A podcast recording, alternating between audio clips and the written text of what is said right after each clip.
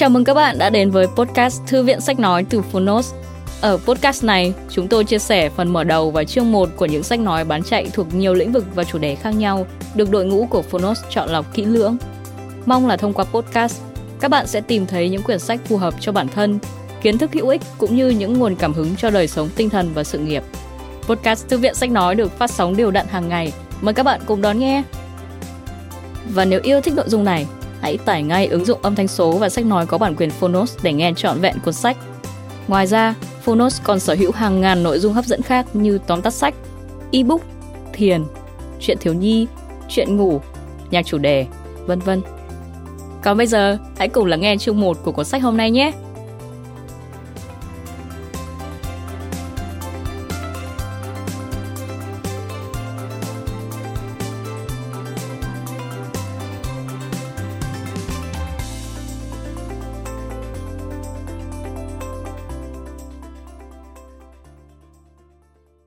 Bạn đang nghe từ Phonos. Quân vương thuật cai trị Tác giả Niccolo Machiavelli Người dịch Vũ Thái Hà Độc quyền tại Phonos Phiên bản sách nói được chuyển thể từ sách in theo hợp tác bản quyền giữa Phonos với công ty cổ phần sách Alpha Omega Plus.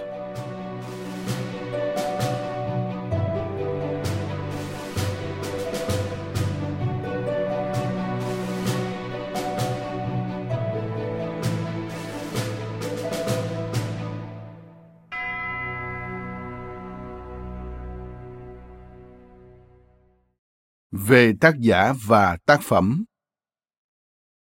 Niccolo Machiavelli sinh ngày 3 tháng 5 năm 1469 tại thành phố Florence, nước Ý. Người ta biết rất ít về tuổi trẻ của Machiavelli, nhưng một điều chắc chắn là ông đã được thừa hưởng nền giáo dục về văn hóa, lịch sử của cả Hy Lạp và La Mã. Khi Machiavelli còn trẻ, nước Ý đang chia thành năm vương quốc lớn. Vương quốc Naples ở phía nam, Công quốc Milan ở tây nam, Cộng hòa Venice ở tây bắc, Cộng hòa Florence và nhà nước của giáo hội ở miền trung. Khi đó, Florence đang trong giai đoạn huy hoàng dưới sự cai trị của gia đình Medici đầy uy quyền mà người đứng đầu là Lorenzo de Medici. Lúc bấy giờ, Florence là một thành phố giàu có, sôi động, là trung tâm của nghệ thuật và tri thức, còn Lorenzo như một mạnh thường quân. Nhưng đến năm 1494, gia đình Medici bị lật đổ và bị thay thế bằng một chính quyền cộng hòa chịu nhiều ảnh hưởng từ Girolamo Savonarola, một giáo sĩ dòng tu đa minh mới gây dựng được uy tín. Năm 1498, chính quyền chịu ảnh hưởng của Savonarola lại sụp đổ và một chính quyền cộng hòa mới ra đời ở Florence. Còn Machiavelli được bổ nhiệm vào chức vụ Bộ trưởng Ngoại giao khi mới 29 tuổi.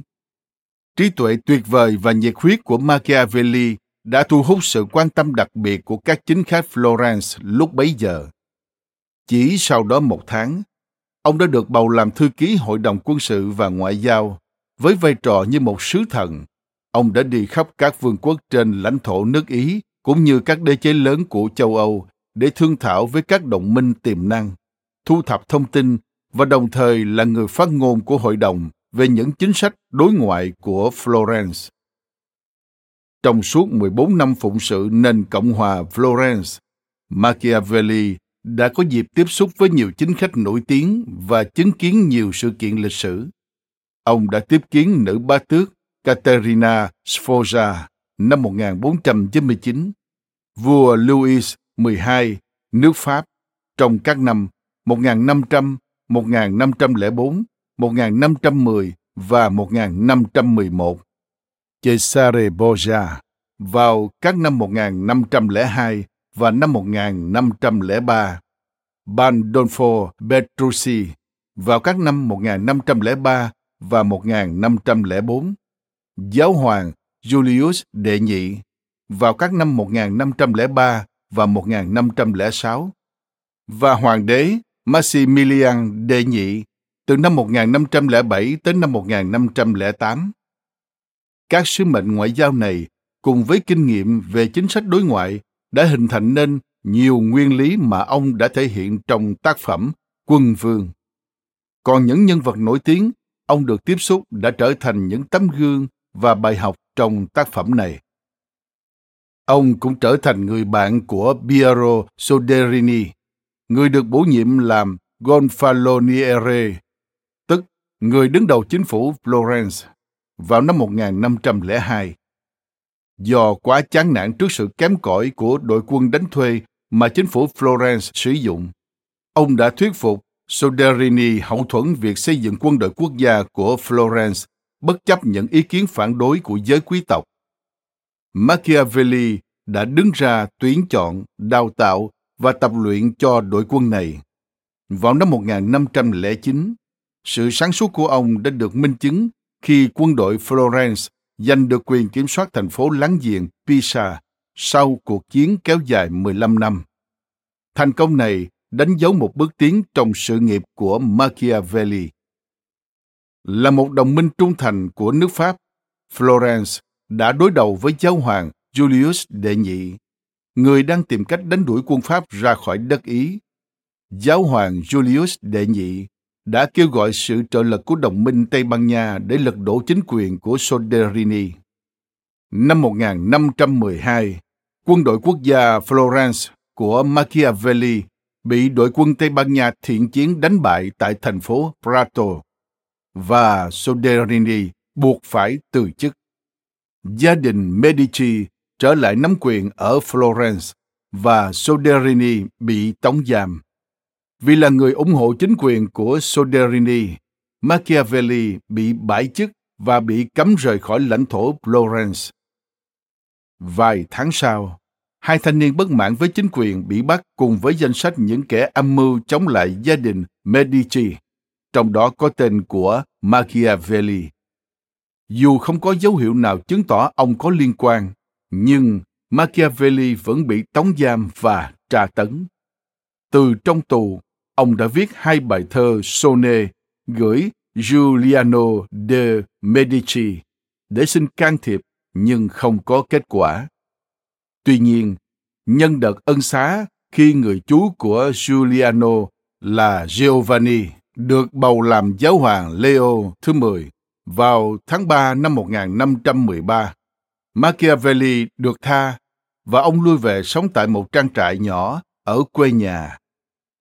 Trong thời gian này, ông viết nhiều thư cho người bạn thân là Francesco Vettori, một nhà ngoại giao Florence, được bổ nhiệm giữ chức đại sứ tại thành Rome để nắm bắt thông tin của thế giới bên ngoài và hy vọng Vettori có thể tiến cử ông cho nhà Medici. Trong hoàn cảnh bức bách đó, ông đã viết cuốn Quân Vương.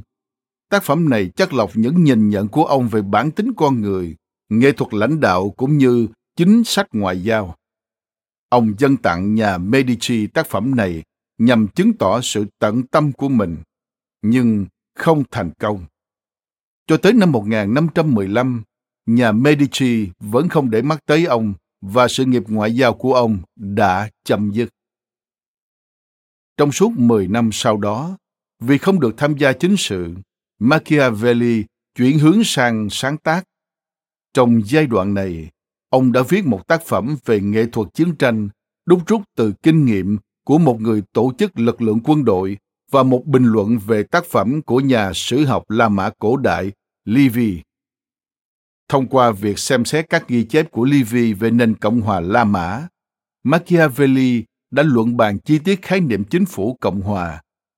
Trái ngược với cuốn Quân Vương, một tác phẩm ủng hộ nền quân chủ và thậm chí là quân chủ chuyên chế. Cuốn luận bàn về Livy thường được trích dẫn như một bằng chứng về sự nhiệt thành của Machiavelli đối với thể chế Cộng hòa. Ông cũng sáng tác thơ ca và ba vở hài kịch.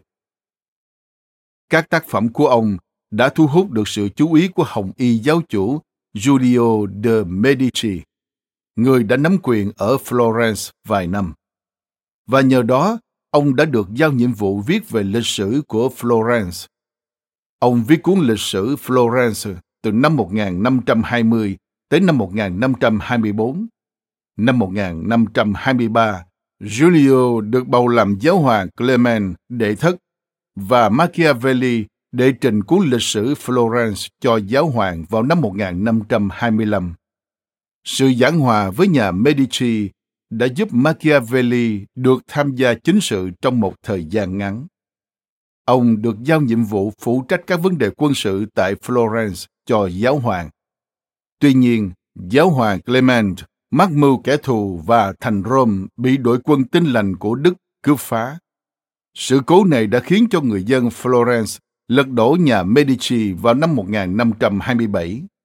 Machiavelli, người suốt đời ủng hộ và bảo vệ nền Cộng hòa Florence, lại một lần nữa không gặp may vì bị những người Cộng hòa nghi ngờ câu kết với nhà Medici. Tuy nhiên, ông không phải tiếp tục chứng kiến định mệnh trớ trêu của mình bởi ông đã qua đời sau một trận ốm vào tháng 6 năm 1527. Quân Vương là tác phẩm nổi tiếng nhất của Machiavelli, nhưng không được xuất bản khi ông còn sống. Mặc dù được lưu hành rộng rãi dưới hình thức các bản chép tay, Quân Vương được xuất bản lần đầu tiên vào năm 1532 với sự cho phép của giáo hoàng Clement đệ thất. Trong vòng 20 năm sau đó, tác phẩm này đã được tái bản bằng tiếng Ý tới 7 lần. Nhưng đến năm 1559, tất cả các tác phẩm của Machiavelli bị đưa vào danh mục sách cấm của giáo hội Kitô giáo vì bị coi là tà giáo. Điều đó không làm ảnh hưởng tới sự lan truyền của cuốn sách và quân vương đã sớm được dịch sang tất cả các thứ tiếng quan trọng của châu Âu. Ngày nay, Machiavelli tiếp tục được công nhận là một trong những nhà tư tưởng chính trị hiện đại và nhà bình luận sắc sảo về tâm lý học và nghệ thuật lãnh đạo. Tên tuổi và ảnh hưởng của Machiavelli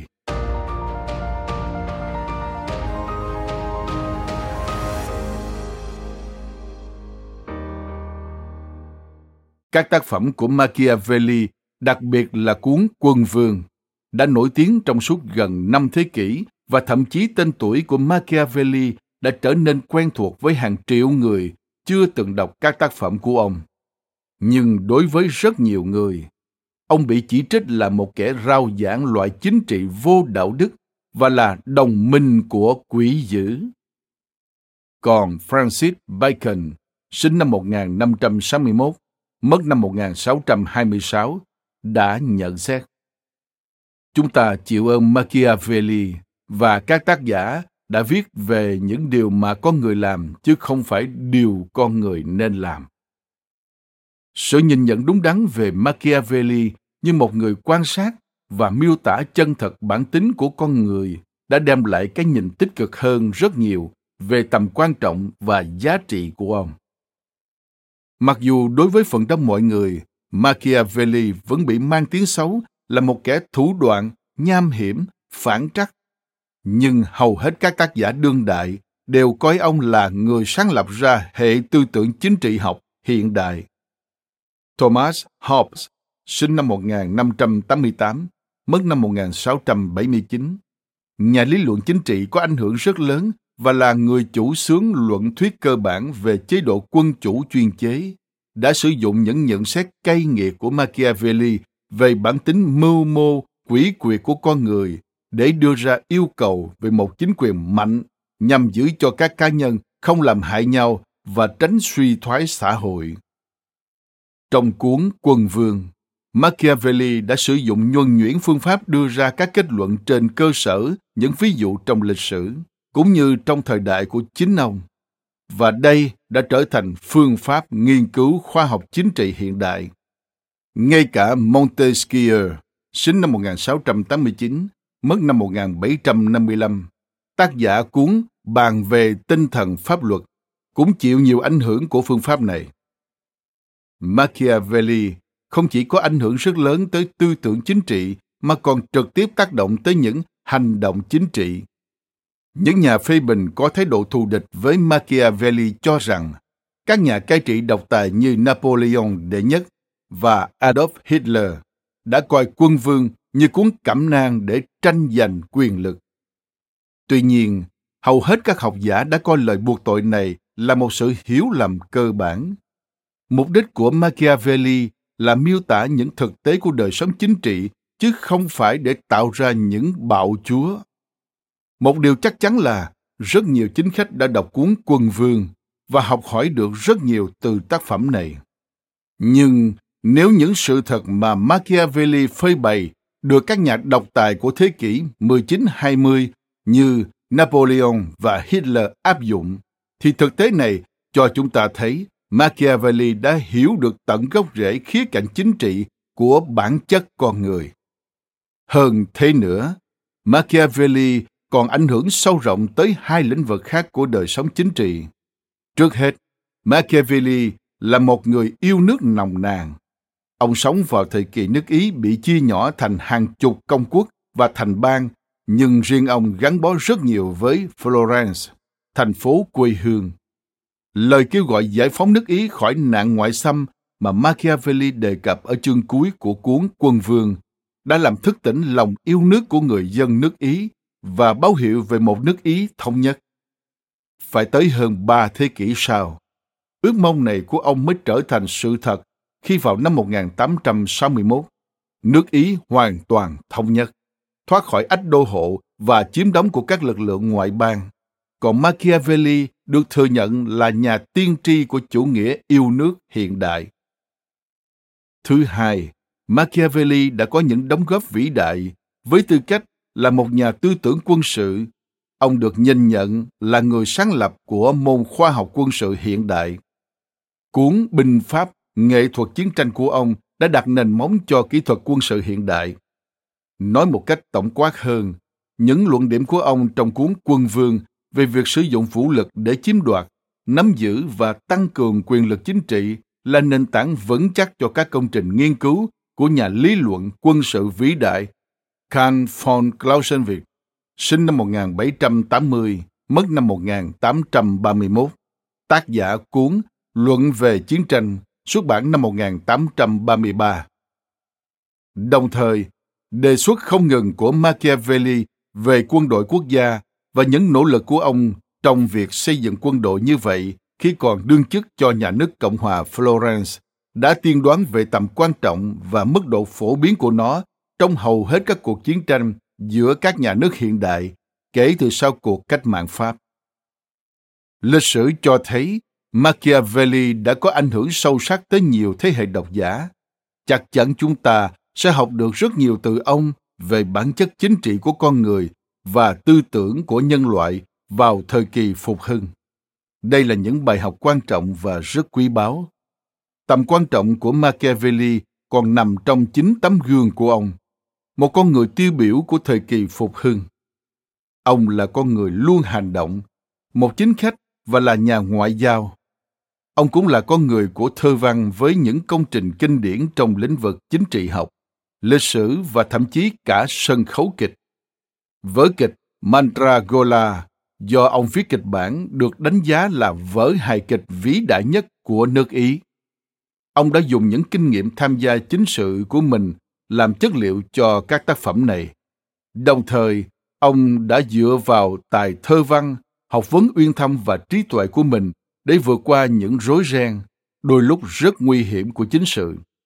Bởi vậy, Machiavelli là một tấm gương về sự uyên bác, kết hợp nhuần nhuyễn giữa tư tưởng và hành động và được đánh giá rất cao trong thời kỳ phục hưng. Về tác phẩm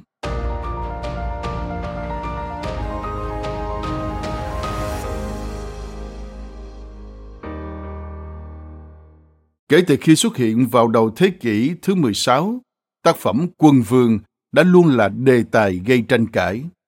Tập sách mỏng này đã trở thành một tác phẩm kinh điển về tư tưởng xã hội hiện đại và là phần không thể thiếu khi bàn đến những tác phẩm vĩ đại, học thuyết chính trị và văn hóa thời phục hưng. Đến nay, cuốn sách này vẫn là đề tài tranh luận nóng hổi. Mặc dù Machiavelli hoàn toàn dự đoán được những phản ứng quyết liệt của độc giả đối với giọng văn phê phán của ông, nhưng có lẽ chính bản thân ông cũng sẽ ngạc nhiên trước những cách hiểu phong phú và đa dạng về tác phẩm này trong bốn thế kỷ qua. Khi tác phẩm ra đời, mục đích thực tiễn ban đầu của quân vương đã thay đổi, nhưng cách xử lý tận gốc rễ và triệt để các vấn đề cơ bản về triết học và chính trị vẫn luôn hấp dẫn độc giả, cho dù phần lớn họ không ý thức được mục tiêu chính trị thực tế mà Machiavelli ngầm đưa ra trong luận điểm của mình. Mặc dù chứa đựng nhiều khái niệm cơ bản về triết học chính trị của Machiavelli, nhưng tác phẩm này không phải là một sự trình bày hệ thống và hoàn hảo tất cả các quan điểm của ông về bản chất của chính trị.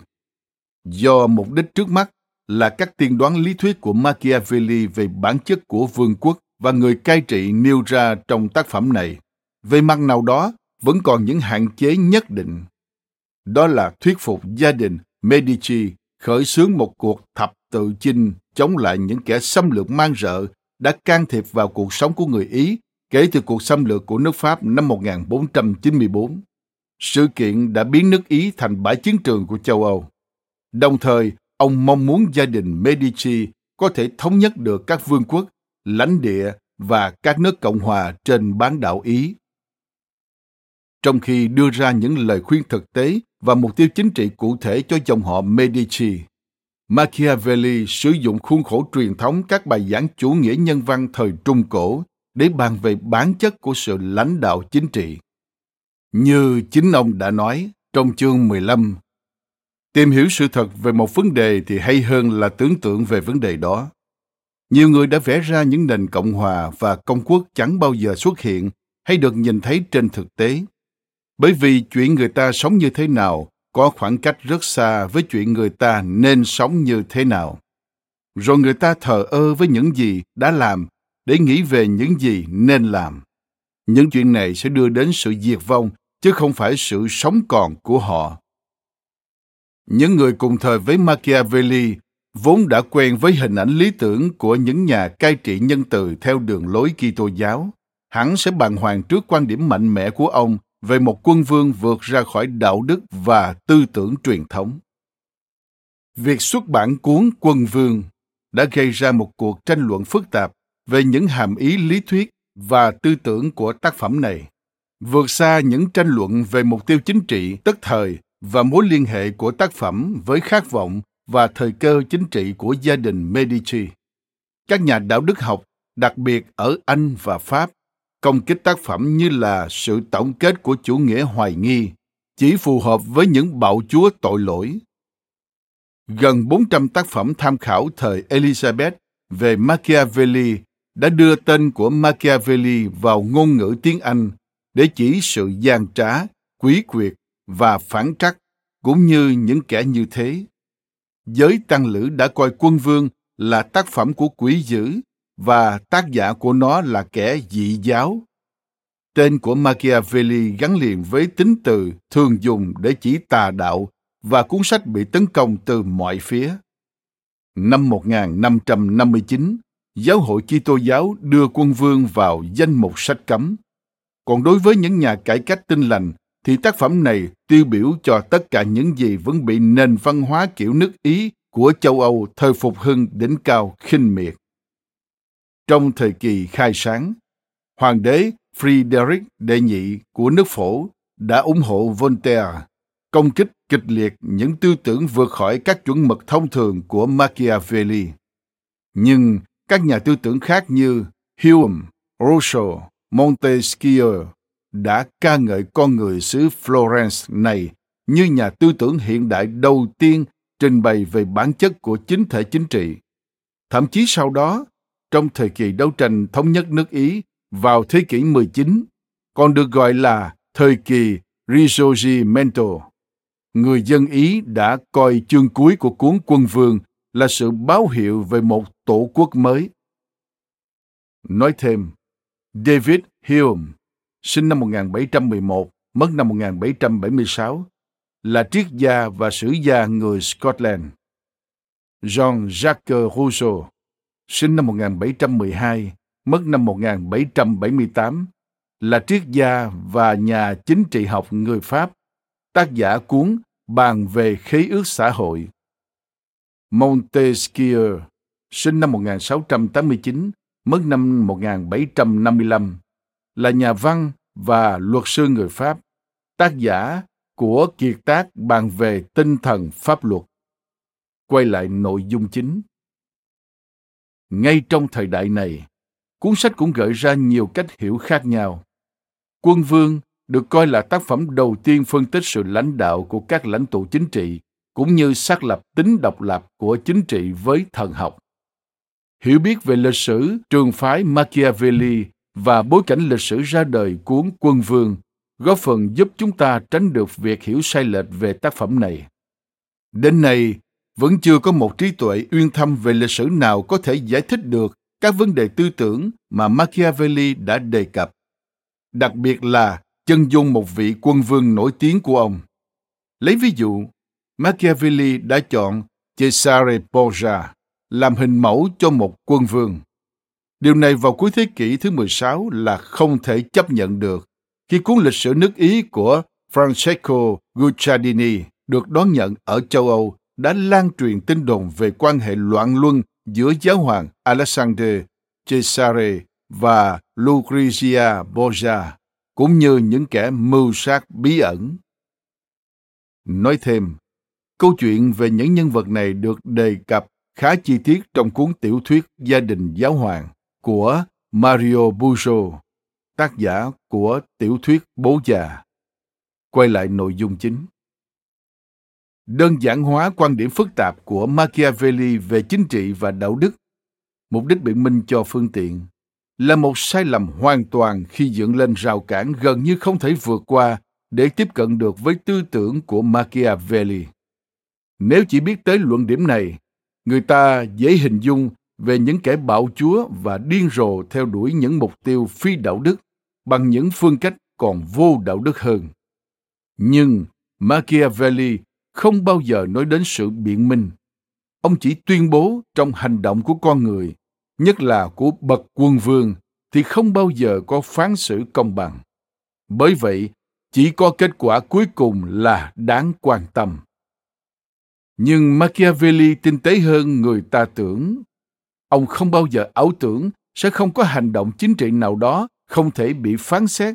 Và ông chỉ rõ rằng ông nhận thức được những đòi hỏi về đạo đức truyền thống.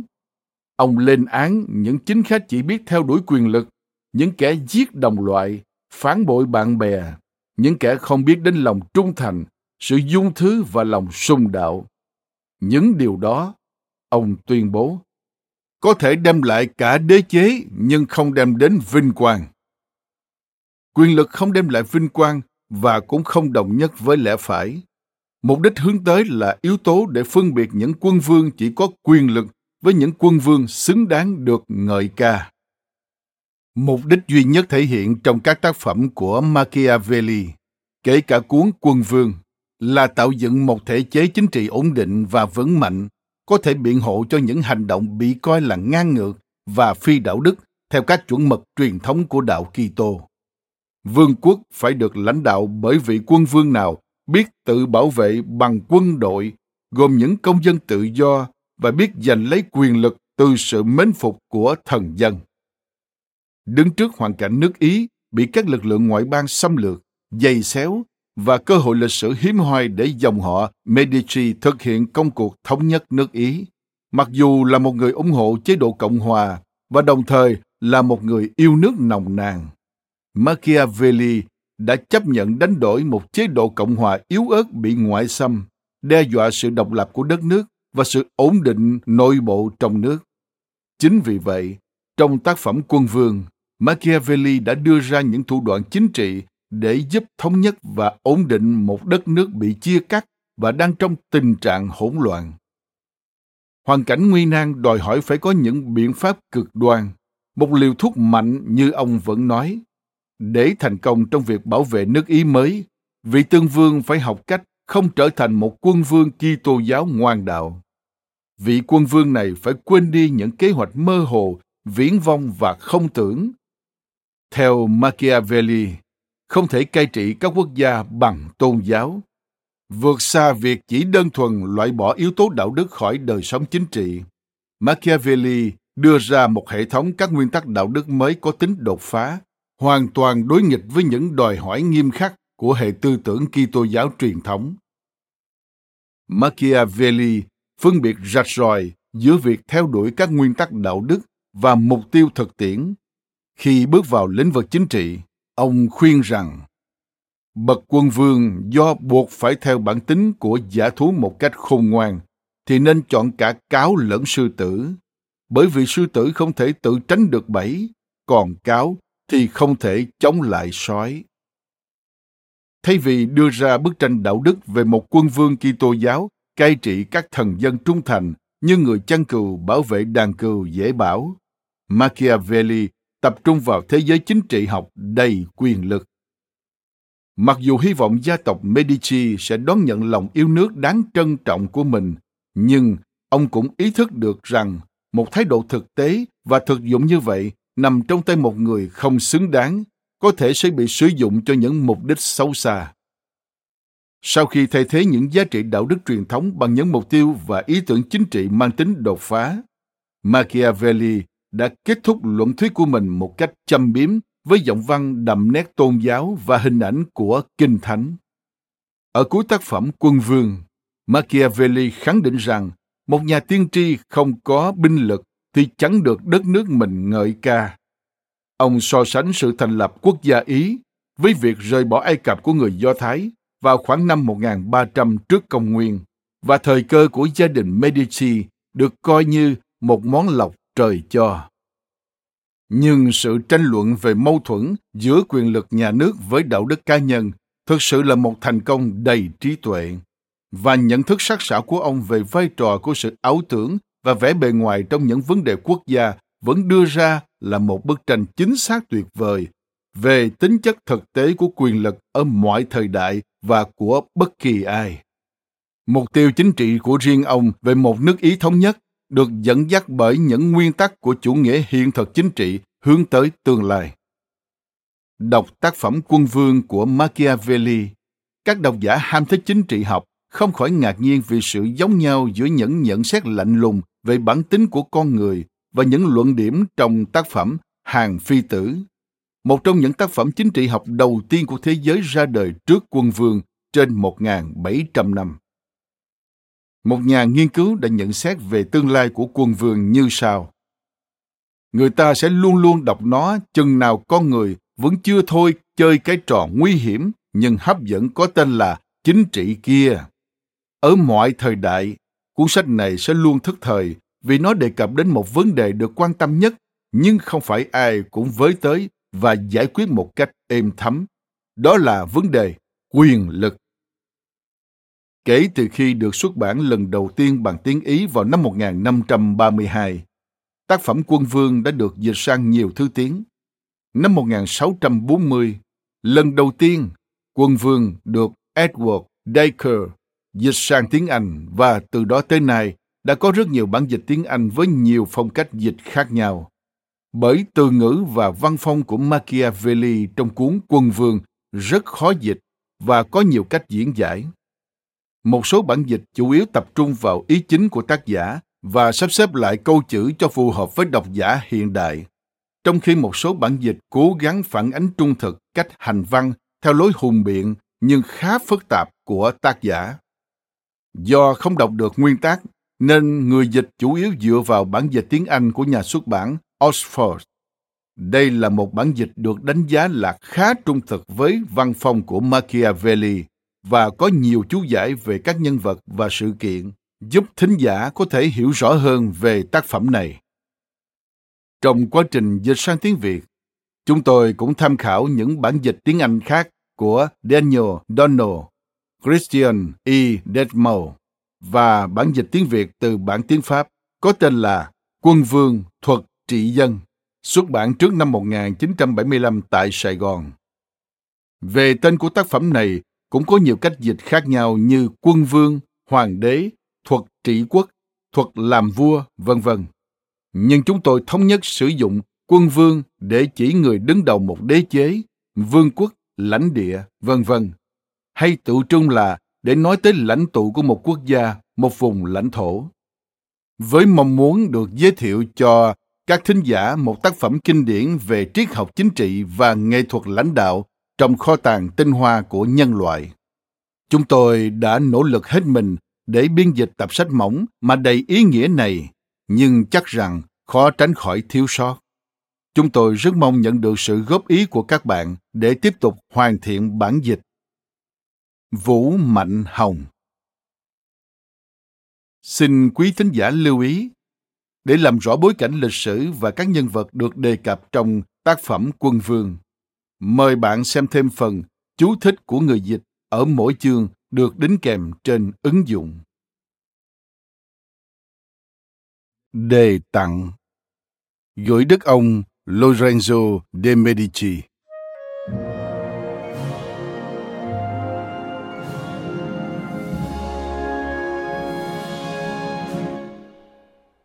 Những kẻ nào muốn chiếm được cảm tình của bậc quân vương thường phải đến trước ngài với những thứ mà họ cho là quý giá nhất, hoặc những thứ được xem là sẽ làm hài lòng quân vương nhất. Bởi vậy, người ta thường thấy ngựa quý, khí giới, vàng bạc, châu báu và những đồ trang sức tương tự được dân tặng các quân vương, xứng đáng với địa vị cao quý của các ngài. Nay để tự tiến cử mình lên đức ông với đôi chút bằng chứng về tấm lòng tận tụy với ngài tôi chẳng tìm thấy trong gia sản của mình vật gì đáng quý hơn hay đáng giá hơn là sự hiểu biết về sự nghiệp của những vĩ nhân mà tôi đúc rút từ kinh nghiệm bản thân qua thực tế đang diễn ra, cũng như từ việc miệt mài nghiên cứu kinh nghiệm đời xưa. Sau khi suy nghĩ kỹ và sâu sắc, tôi xin dâng tặng lên đức ông những điều đó. Nay đã được gửi gắm vào cuốn sách nhỏ này và mặc dù tôi tin là với địa vị của ngài thì tác phẩm này không có mấy giá trị, nhưng với lòng bao dung của ngài, hẳn nó sẽ được đón nhận. Vì tôi không có món quà nào đáng giá hơn là tặng ngài phương tiện để trong một thời gian ngắn nhất có thể nắm bắt được những vấn đề mà tôi học được trong nhiều năm giữa bao vất vả và hiểm nguy. Một tác phẩm mà tôi không có tô điểm bằng những từ ngữ hào nhoáng hay đau to búa lớn cũng không nhồi nhét vào đó những chấm câu vô nghĩa, cũng không có những chuyện làm say mê hay quyến rũ nào là những thứ mà nhiều người khác vẫn dùng để làm nên tác phẩm của họ. Bởi tôi muốn rằng, hoặc là không nhận được vinh dự nào, hoặc là chính sự thật của vấn đề và tính thuyết phục của chủ đề sẽ làm cho nó được chấp nhận. Tôi cũng không đồng ý với những người xem đây là một sự tự phụ khi một người ở địa vị thấp kém dám luận bàn và giải quyết những mối bận tâm của bậc quân vương. Bởi vì, cũng như những họa sĩ vẽ tranh phong cảnh đặt mình ở đồng bằng để có thể ngắm được cảnh đẹp của núi và những nơi cao xa, và để ngắm được đồng bằng thì lại đặt mình trên đỉnh núi. Như vậy, để hiểu được bản chất của dân chúng thì phải là bậc quân vương, và để hiểu được bậc quân vương thì phải ở vai dân thường thưa đức ông, xin hãy nhận lấy món quà nhỏ này trong tinh thần mà tôi đã gửi gắm khi chuyển nó cho ngài.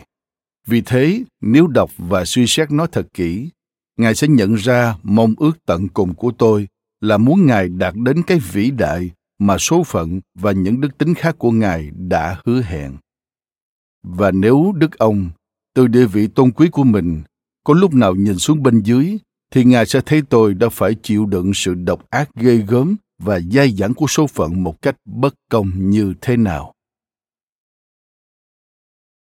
Một, có bao nhiêu loại công quốc và chúng hình thành như thế nào?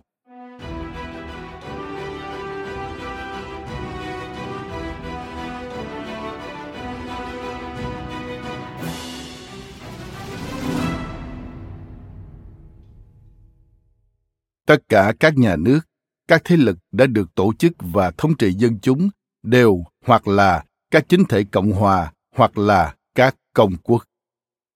Các công quốc có thể được thừa kế từ những gia đình đã có truyền thống lâu đời hoặc là được thành lập mới.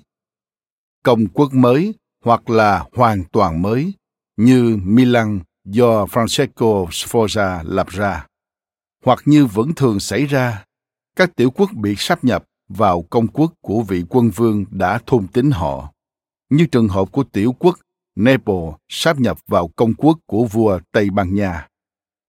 Các lãnh địa bị thôn tính như thế hoặc quen sống dưới sự thống trị của một quân vương, hoặc quen sống tự do, đã bị thôn tính hoặc là do bàn tay của chính quân vương hoặc do người khác, hoặc nhờ vào vận may mà cũng có thể nhờ quyền biến. Cảm ơn các bạn vì đã lắng nghe podcast Thư viện Sách Nói. Podcast này được sản xuất bởi Phonos, ứng dụng âm thanh số và sách nói có bản quyền dành cho người Việt. Hẹn gặp lại các bạn ở những tập tiếp theo.